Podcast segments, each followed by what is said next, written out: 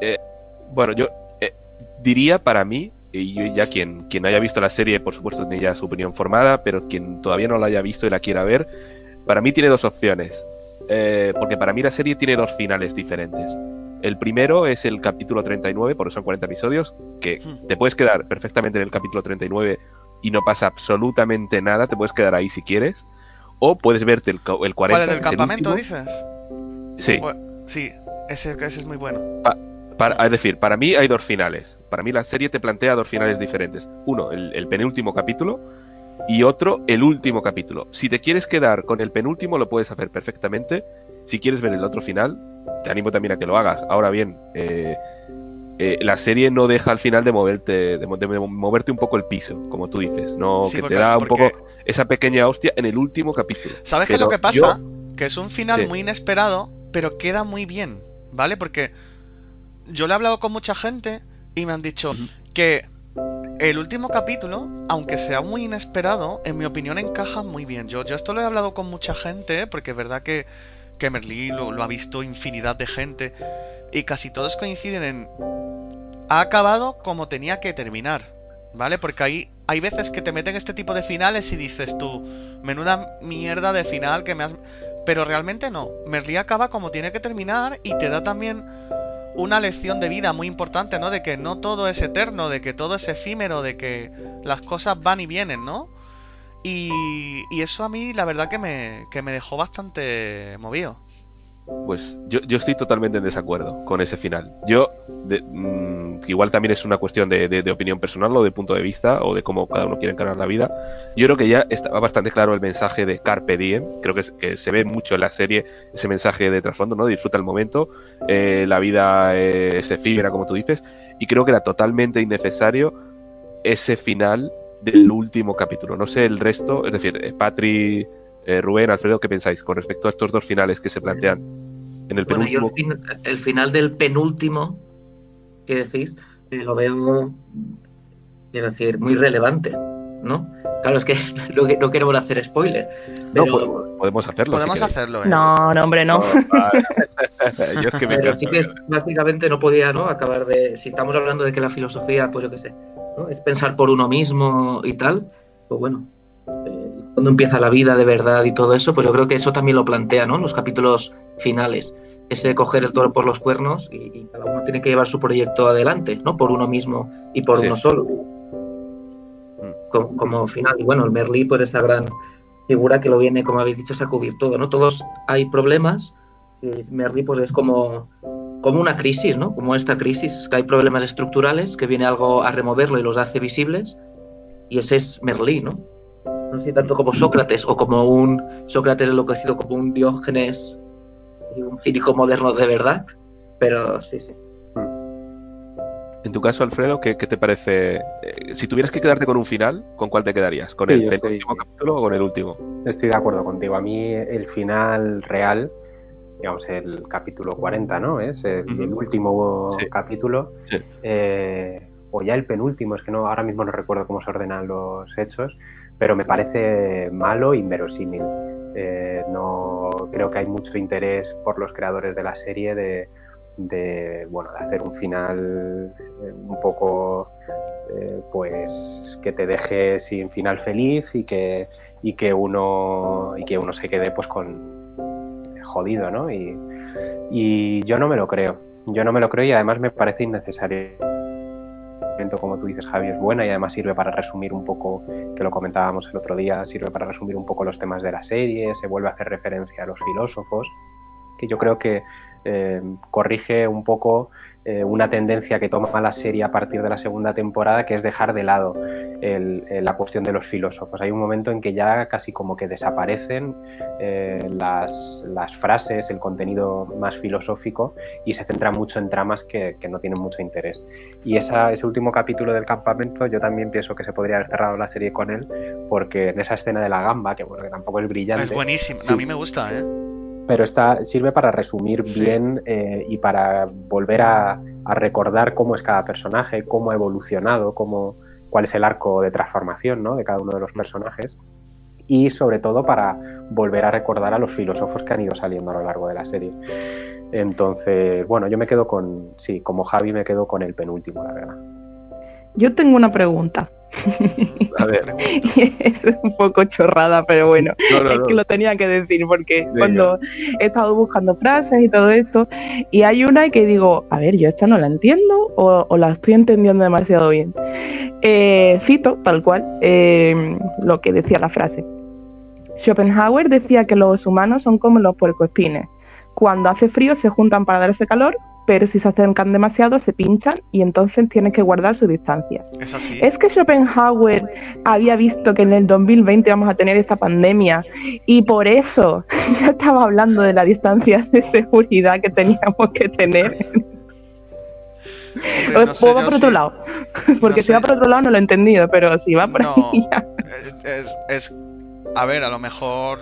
Quién sabe si el COVID ha venido para que no nos acerquemos tanto, ¿no? Pero es cierto, ¿vale? Que los humanos muchas veces tenemos un problema. Que es verdad que cuando tenemos necesidad nos juntamos, ¿vale? Pero cuando estamos demasiado juntos, hay veces que nos hacemos mucho daño. Entonces, yo creo que la situación va por ahí. Bueno, yo, yo creo que, que, es- que depende también de- del, del punto de vista de donde lo quieras enfocar, ¿no? Evidentemente hay veces que cuando el, el dicho de la confianza da asco, ¿no? Se puede aplicar, por ejemplo, en este caso. Vale, Sí, vale. más o menos. Pero, pero no sé si Rubén o Alfredo quieren añadir algo más al planteamiento de Schopenhauer desde su punto de vista. esa frase de Schopenhauer, eh, yo la, la comparo, la pongo en relación con, con el concepto de Kant de la, de que, de la insociable sociabilidad humana, ¿no? Es como eh, dando a entender, pues que, eh, por resumir mucho, ¿no? Como que estamos obligados a convivir juntos. Y yo creo que eh, a vivir juntos. Y yo creo que esto es una cosa que la serie eh, presenta muy bien. Eh, en, en ese instituto es como una especie de comunidad de vida, de, Mm. de, de- de espacio compartido por gente muy cualquier instituto por cierto público porque si es un instituto privado en el que todos son iguales pues la diferencia la pluralidad la heterogeneidad cuesta cuesta más eh, igual que en una familia donde todos nos parecemos en un instituto público es ese tipo de, de espacio público en el que hay mucha gente diferente y gente que está obligada a convivir y profesores de todos y profesoras de todos los colores y de, todas las ideologías. Y eso yo creo que es la belleza de los espacios públicos, pero también el peligro, ¿no? Eh, tenemos que convivir, tenemos que estar cerca para que sea un entorno más o menos cálido y más, más o menos humano, vivible, pero al mismo tiempo eh, se generan fricciones y roces, y eso es lo que constantemente pasa en el, en el Ángel Guimerá, en el instituto de, de la serie, que es un espacio muy denso, es un espacio con, con mucha gente en el, que, en el que constantemente hay roces de todos, de todos los tipos, roces sexuales, pero también hay peleas, hay violencia, hay, eh, hay desconfianza. Eh, yo creo que, que es bonito ver la serie así también, como, como una especie de metáfora de, de metáfora de la sociedad. En, en tu caso, Rubén, Eh, sí, bueno, la de Schopenhauer viene a decirnos eso, ¿no? Llevamos, llevábamos dos mil años de historia de filosofía diciendo que el ser humano es lo más social del mundo, y etcétera, y viene a poner de manifiesto eh, que también nos pinchamos y que... Hombre, llevamos La- 2000 años matándonos también, ¿eh? ¿Qué? Que llevamos 2000 años matándonos también, ¿eh? Que guerras no han Ah, dejado pues, de haber. Exacto, exacto. Que llevamos también dos mil años matándonos y un poco el, el pesimismo de esas corrientes eh, filosóficas, ¿no?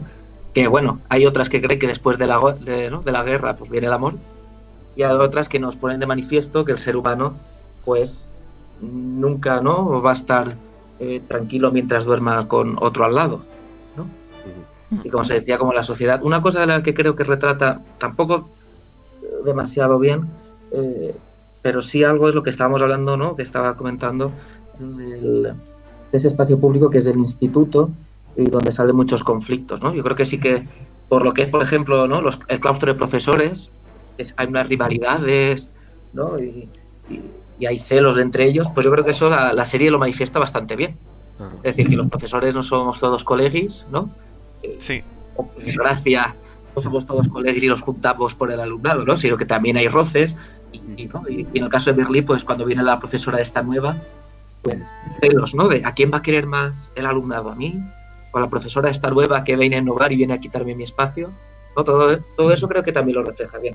Y que es cierto que falta, pues, eh, ahora que también se está diciendo más ímpetu por un poco, ¿no? De, de inclusión, ¿no? ¿no? no vemos tampoco ningún alumno con necesidades, eh, otro tipo de necesidades educativas o, o, o con diversidad, ¿no? La serie no sale tampoco eso.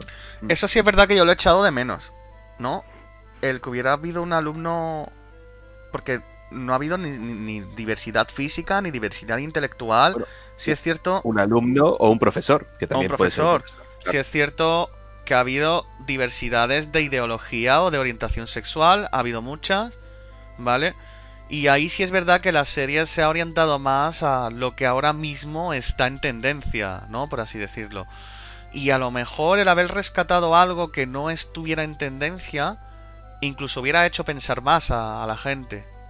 Sí, yo, yo, estoy de acuerdo. Hmm. Perdona. sí, sí. Sí, no, yo estoy, estoy de acuerdo con lo que acaba de decir Dani. Yo creo que la serie es eh, sorprendentemente muy, sen- bueno, sorprendentemente, eh, llamativamente muy sensible a la diferencia en términos eh, de orientación sexual. Eh, y hay un personaje que es magnífico, que ahora mismo no recuerdo el nombre, el chico que llega en la segunda o en la tercera temporada, Mm. eh, que al final acaba montando un bar. Oliver, que Oliver, Oliver, Oliver, sí, sí. Es, eh, es magnífico, es muy creíble. Y, pero Oliver y- llega en la primera temporada, ¿no?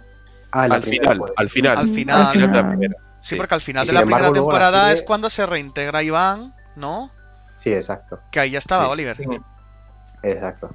Eh, pues este chico, ¿no? una atención muy, muy consciente a la cuestión de la diferencia de, de orientación sexual, pero luego a otro tipo de diferencias como las que comentáis, eh, una diversidad funcional del tipo que sea, eh, o alguna otra serie, otra serie de patologías o de malestares que, que pueda haber en los, en los centros de enseñanzas. Eh, es verdad que el personaje de Iván con la agorafobia está bien, pero para mi gusto se queda corto y, no, no- no siempre es muy creíble.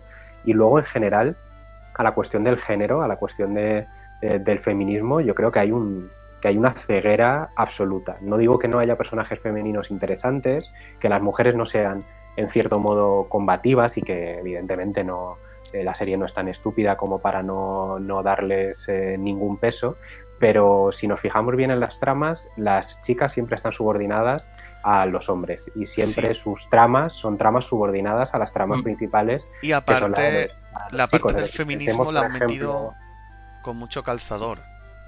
Sí, pensemos por ejemplo en la, en la figura de Paul, ¿no? que a mí me- es un personaje que me gusta mucho y me gusta mucho el actor. El personaje de Tania, eh, con toda la entidad que, que pueda tener, no digo que no tenga ninguna, en su mayor parte es una trama subordinada siempre. Eh, primero a, a su, a su amigo, a Bruno, luego a Paul, eh, luego al otro chico del que también se enamora y que le da calabazas, no recuerdo cómo se llama, el Mark, hermano. Mark Vilaseca. Mark. Entonces, y sin embargo es una, es una actriz fabulosa y es un muy creíble, pero uno tiene siempre la sensación de que la serie no presta atención a ese tipo de realidades y de discriminaciones de género, como por ejemplo las que el propio Merlí en la primera serie con Laia, eh, pues es que el, el- el primer capítulo es bochornoso, cualquiera que empiece el primer capítulo y vea esa cosa tan inverosímil, no, no solo tan Mm. machista, sino tan inverosímil, tan poco matizada, eh, narrativamente tan pobre, de que Merlí, que es un tipo no especialmente favorecido eh, físicamente, ni un sex symbol, ni, eh, ni nada por el estilo, consiga en el primer capítulo eh, pues seducir eh, a Ahí Laia está y que a donde yo quiero llegar con la que a Laia se la exageración. presente como una mujer tan pasiva. Eso a mí me, me parece muy irritante de la serie. Sí, desde luego es- poco creíble porque se presenta como, como un personaje donde le dice, eres muy atractiva, eh, no, no escondas tu atractivo, eh, eh, tu, tu pareja no te valora. Y luego, pues, eh, la, la, trampi- la, tra- la triquiñuela, ¿no? Esta de coger un, un perro, un perrito, luego el perro no, no vuelve a salir, por cierto, este perrito que, que adopta para seducir a Laia. Y, y, y sí, es un poco así como, ¿de verdad? So- solo con un perrito abandonado y con decirle que me gustas, me pareces muy atractiva, valórate más, eh, ya te he seducido. Pero yo creo que eso, bueno, ocurre durante toda la serie, ¿no? Todas las Mm, mujeres sí. que pasan por la vida de Merlí, eh, pues, pues pasa eso. Yo creo que la- los dos fallos también que estabais comentando lo- los ¿no? El fallo del feminismo es una cosa eh, que no llego a entender cómo la serie no lo plantea. Porque como estabais diciendo también, pues la serie habla de todos los problemas más actuales. Mm. Y no entender o dedicar un capítulo ¿no? a, a algo relacionado con el feminismo, pues es que no lo llego ni a comprender. Revisando también de quién iban los capítulos, pues bueno, eso es muy típico también porque así ha sido la historia de filosofía o, o es la educación secundaria, ¿no? Hay pocas mujeres filósofas que salen y me llamó la atención que una de las mujeres que debería de salir por eh, también por- porque es una de las más conocidas como es Simone de Beauvoir, pues no salga, ¿no? Y, y- y podría venir muy bien, no por rescatar mujeres porque sí, por algunos de los problemas que pueda tener cualquier chica de su edad, ¿no? Porque todas las... Ha hablado de Tania, ¿no? Alfredo está también Berta, Mm. Que también Sí. está perdida, pero no se enfoca desde una perspectiva de género porque la chica puede estar perdida. Exacto. Habla un poco de la maternidad de Oxana, pero tampoco... No se hace mucho No, énfasis. ¿No nos Sí. escuchas? Sí, y, sí, y sí. sí. además, eh, mm, esto Rubén lo sabe bien, en la serie, bueno, en ese sentido es fiel, eh, digamos, en el temario que elige Merlí, es fiel a un problema estructural que hay en la educación secundaria, en la programación docente de, de bachillerato, la que, la que regula el programa que luego entra en selectividad, y es la, to- la total ausencia de no solo de pensamiento feminista, olvidemos que las, eh, que las mujeres filósofas no solo se dedican al pensamiento feminista, de, filósofas, eh, como es el caso de Hannah Arendt, por ejemplo, de Simone de Beauvoir, que en este caso sí que desarrolla un pensamiento feminista, eh, que están completamente ausentes en el programa de bachillerato y que no entran en selectividad. Es decir, en selectividad tenemos la cosa surrealista de tener a un pensador como Ortega y Gasset, que es interesante y que, y que desde luego es muy valioso, pero que no, es decir, con el que con el que,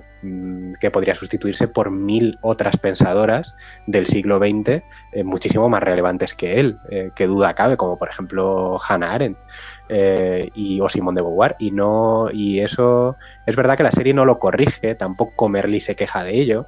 Eh, Merlí te, te cuenta a, pues a Epicuro, pero no te, te cuenta Judith Balder solo, creo, ¿no? Creo recordar que es la única filósofa que... Y, y a Hannah Arendt también la mencionan en un capítulo, pero sí, a Judith Butler cuando llega el profesor que es cuando entra eh, a hablar de Judith Butler.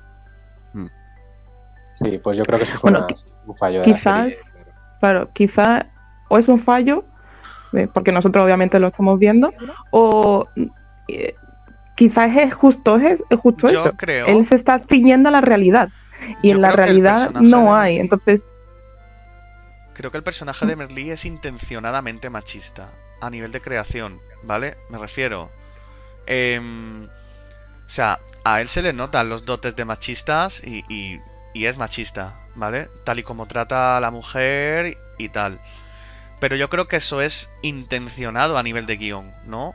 Y a lo mejor por eso no se habla tanto de, de ese tipo de, de personas.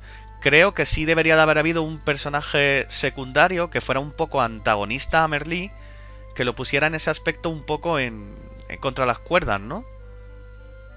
Bueno, Bueno, sale uno, sale uno, pero Se la cargan enseguida. Sí, Bueno, pero es que esa era hembrista, esa no era feminista. No sé.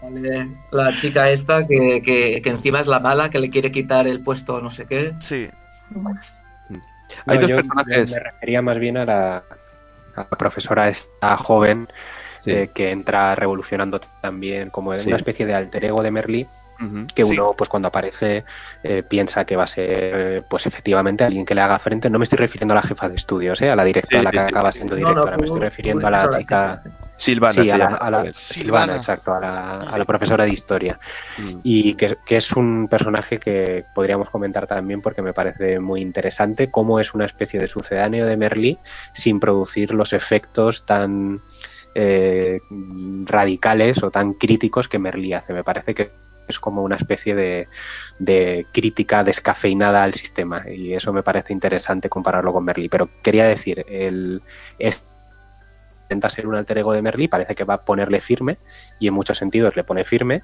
pero fíjate tú por dónde que cuando nos imaginamos que también le va a poner firme en la cuestión del feminismo, vemos que, mm, que Merlí la seduce también y la seduce además en, en menos tiempo que Alaya en el primer capítulo.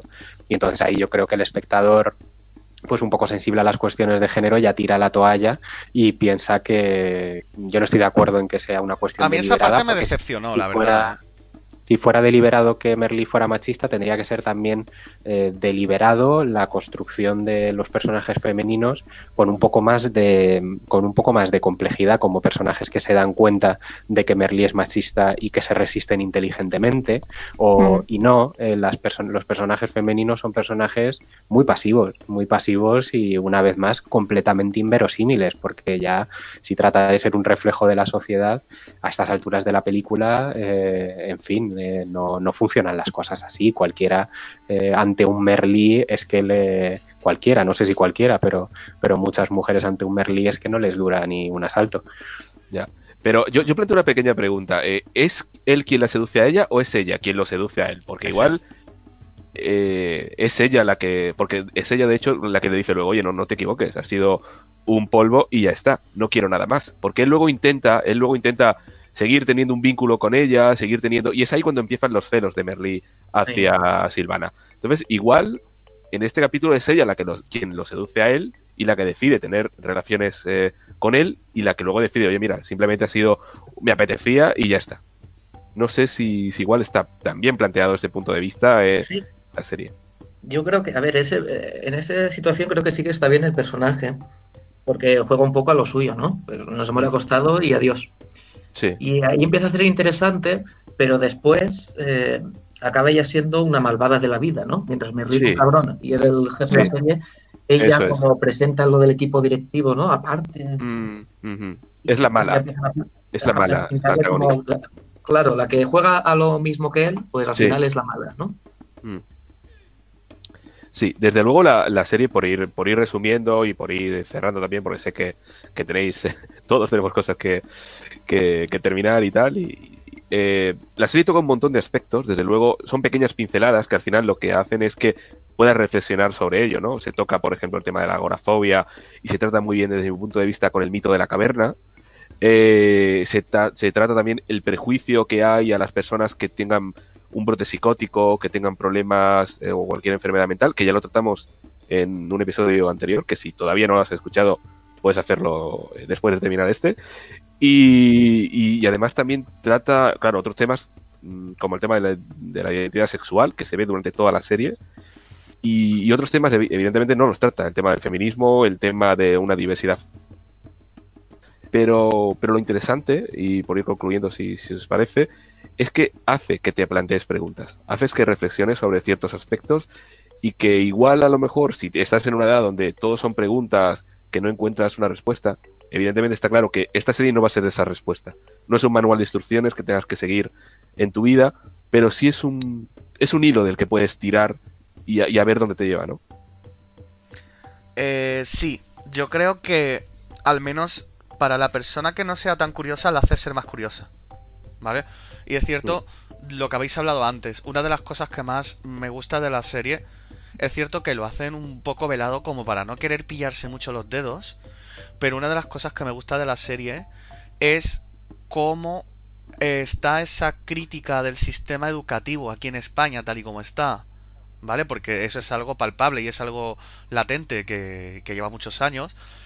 Que es verdad que en la serie lo hacen de una forma muy sutil pero está ahí esa crítica y eso es lo que más me gusta de, la serie realmente. Patri, en, tu caso, ¿qué destacarías o cómo, quieres cerrar? Bueno, pues aparte de esto último que, hemos visto, que obviamente pues está ahí, tampoco lo podemos olvidar, yo sí que me quedaría con el mensaje este de que te cuestione las cosas, de que no te dejes pisotear por, lo que ya está de base y, que nos revelemos.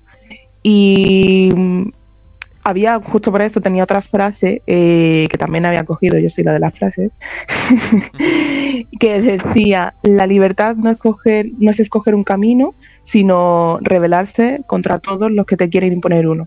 Y en el tema de la diversidad funcional, que es el tema que más nos toca a nosotros, pues creo que nos puede venir muy bien. De hecho, había una canción que también me gustaba mucho de Imagine Dragons, eh, que decía justo eso, que, justo cuando la gente te va a decir que no, pues di tú que sí y, dices por qué sí.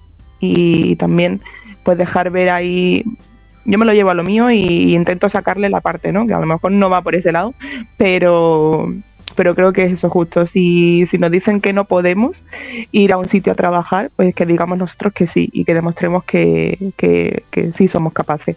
Aunque lo tengamos que demostrar, que es una cosa que no todo el mundo tiene que hacer, pero bueno, mm, nada nada más importante ¿no? que darte valor a ti mismo y demostrarlo. Pues yo, para, para, cerrar, os voy a lanzar una pequeña pregunta. Si la queréis, la respondéis, o si no, no, la dejamos en el aire. Eh, se ha hablado los institutos, ¿no? Conflictos y tal. Pero, ¿hay cariño en la educación? ¿Hay, hay también esas escenas de pasillo y de, de, ¿eh? de cositas así? Rubén, ¿hay, ¿hay escenas de toalla o no? eh, por desgracia, no. Yo... ¿No? Decía Hume que hay que ser filósofo, pero también sin dejar de ser hombre. De eso no, pero de cariño en el sentido de, de amor, de filia, de, de amistad, uh -huh. creo que sí, y es necesario, claro. Pues eh, Rubén, Alfredo, eh, si queréis, eh, cerráis vosotros el, el, el, episodio y venga, ¿qué queréis? ¿Hablad ahora o, o callad para siempre? No, eh, creo, bueno, como habéis dicho, ¿no? Es una crítica al sistema educativo muy, muy importante. Eh, aunque tampoco vamos a esperarnos de Merri que sea algo que no es. Todas las series en este sistema, en, por ejemplo, el tema de la diversidad, todas las series que van eh, sobre institutos, digamos, caen en los mismos tópicos. Esta no cae tanto, creo yo.